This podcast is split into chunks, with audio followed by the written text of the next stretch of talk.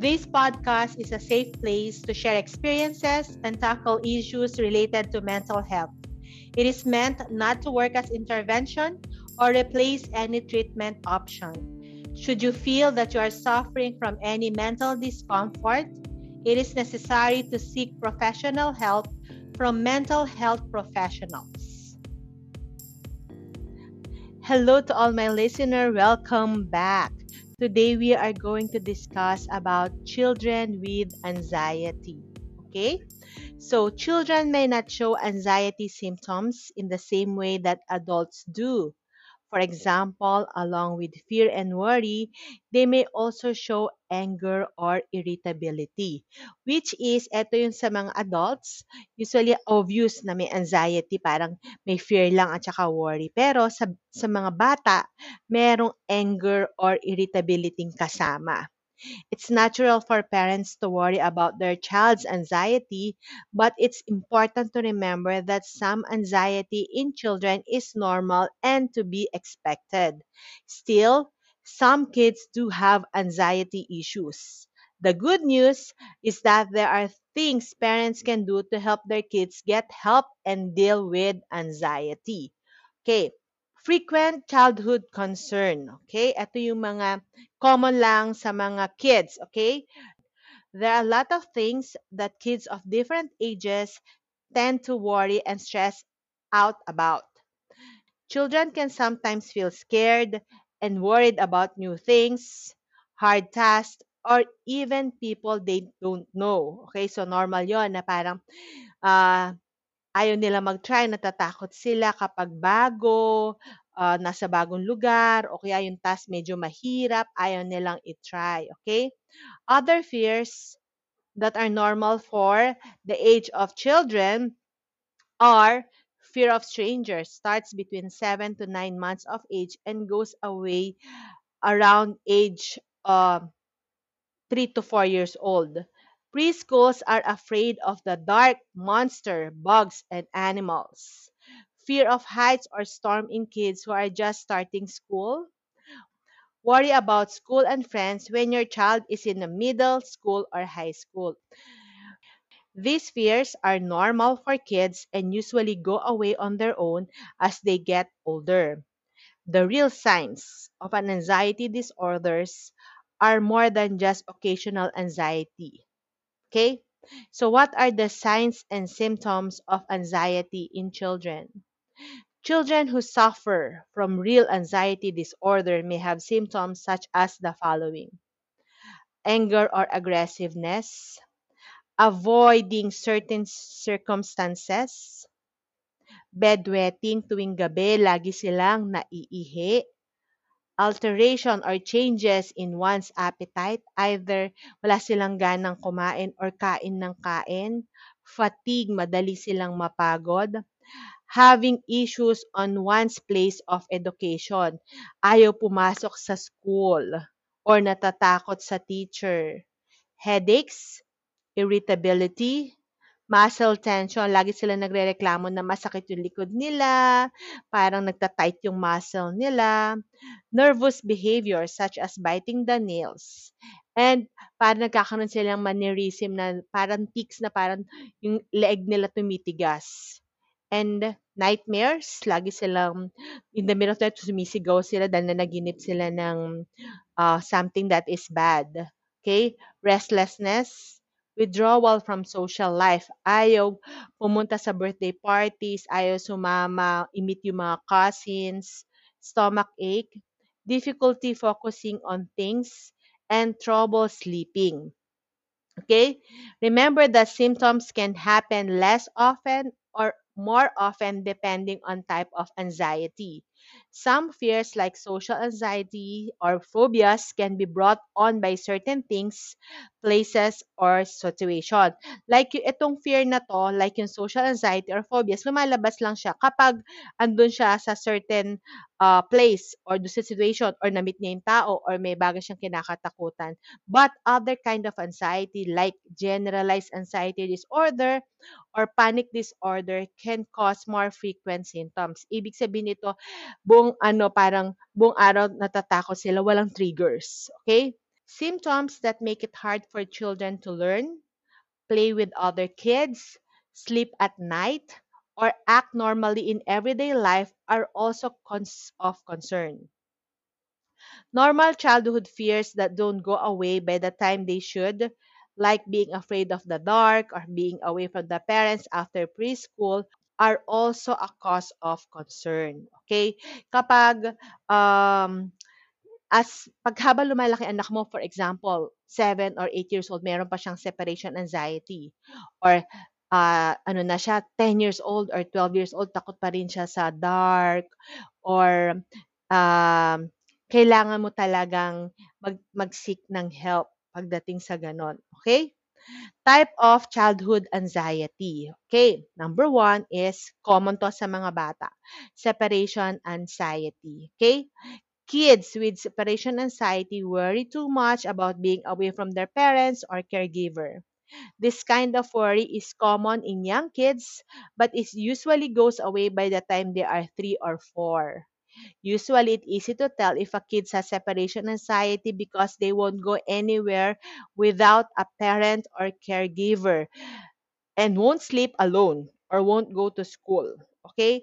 So usually, like sa school, kaya nga 'di ba mas maganda na yung kids ipasok mo mga na five years old na siya para mas um, mas nakaka-adjust siya, emotionally adjusted siya kapag pumasok sa school.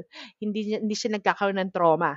So may mga parents kasi sinasabi ko na wag niyo muna ipasok yung bata kasi they're still young, especially ah, yung mga two pinapasok na kaagad. So, yun nagkaka-cause ng trauma sa kanila. Not really trauma, pero nagko-cause ng anxiety sa kanila. Okay?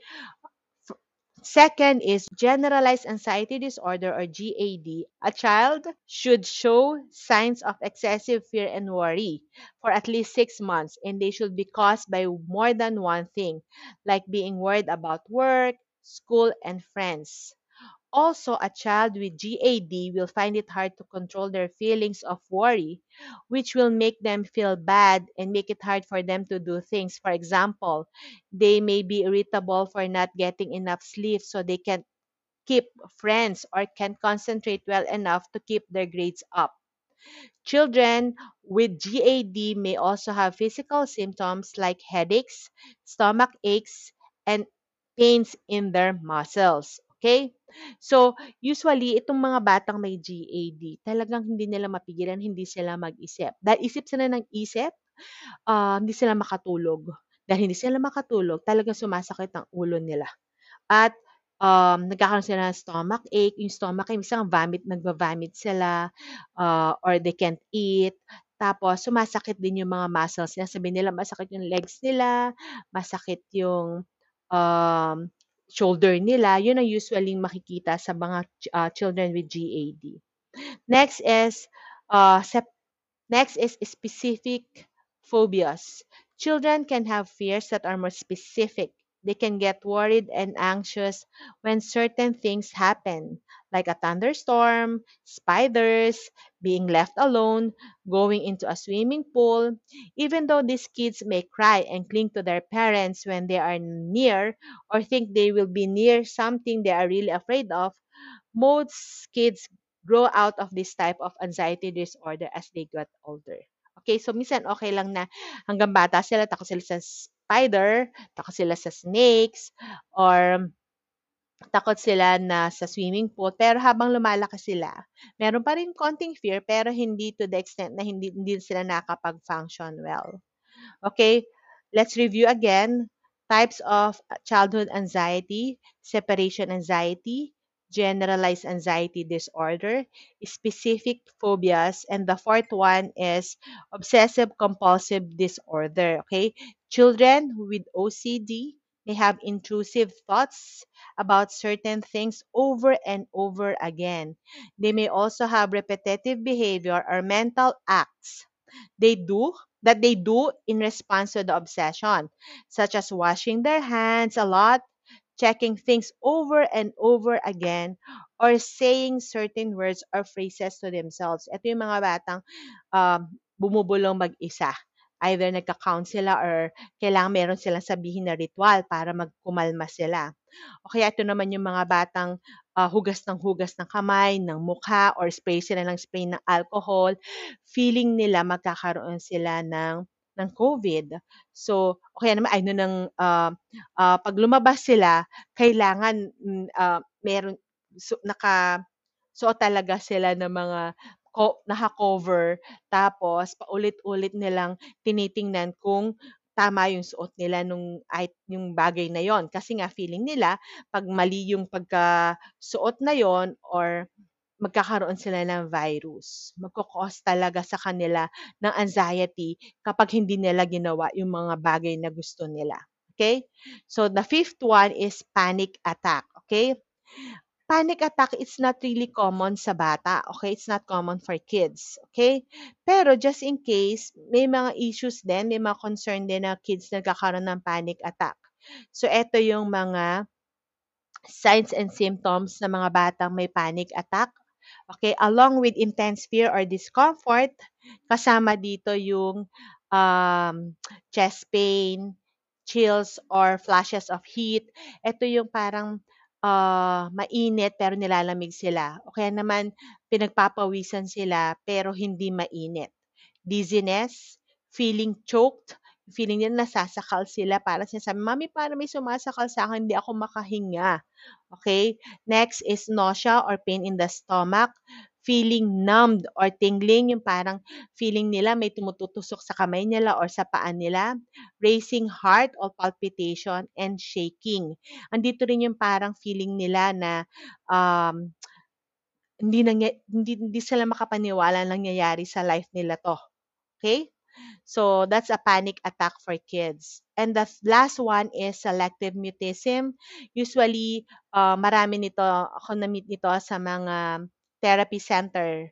Okay? People often don't notice selective mutism because they think the kids who have it are just very shy. Children with selective mutism refuse to talk and may only talk to close family members at home. When they have to talk at school or other places, they often get nervous and feel very uncomfortable. Okay, so eto yon bakit nga minsan, isa sa mga theories kasi pag pinapasok mo yung batang maaga, hindi pa sila talaga emotionally adjusted. So nagko-cause is yun nga selective mutism. Pinipili lang nila kung sino kung saan sila magsasalita. So may time na akala ng mga uh, teachers talagang yung bata is uh, deaf and mute. Okay, dahil nga ayaw niya magsalita. Pero pag sa bahay, ang ingay-ingay naman, nakikipagkwentuhan sila. So, yun yun. Pero, ang selective mutism is another type of anxiety. Masyado na anxious yung bata, kaya hindi siya nagsalita pagdating sa ibang lugar. Okay? In conclusion, anxiety disorder can be treated, which is good news. Talk to your child's pediatrician, a child psychologist, or a child psychiatrist if your child's anxiety symptoms are getting in the way of his or her daily life. A school guidance counselor can also give support, advice, and suggestion for further evaluation and treatment for school-aged kids. Okay? Remember this, ito lagi ko sinasabi sa mga parents, okay? Anxiousness in children does not go away as they get older. The condition of your child will not improve with age. If treatment is not done for anxiety, it's likely to become more severe. Please, always, um, parang like sabi na, um, prevention is better than cure. Kapag may nakita ka palang signs and symptoms na parang medyo hawig sa na may anxiety anak mo, mag-seek na ng professional help para ma-address na kaagad yon. And remember, yung mga bata, they have neuroplasticity sa brain nila. Ibig sabihin, madali sila maka-adapt. With proper guidance, kaya ng batang i-treat yung sarili niya na ma-overcome ang anxiety. That's it. Thank you so much. Have a good day. Bye-bye. This has been Coach I on the Mind and on Mental Health TBT podcast. Reach out to me by the Facebook group Meant to Matter, Meant M-E-A-N-T, and my Facebook account, Eileen Evangelista Ang, Eileen A-I-L-E-E-N. I borrowed the quote from Les Brown. You ask for help not because you are weak, but because you want to remain strong. The hurt and pain you are feeling is temporary unless you choose to dwell on it. Remember, healing is a slow process. It is a self-realization and it starts with you. This episode has been brought to you by Kids Hope Foundation Inc., Life Coach Group Advisor Inc., and Kids Journey Learning Center.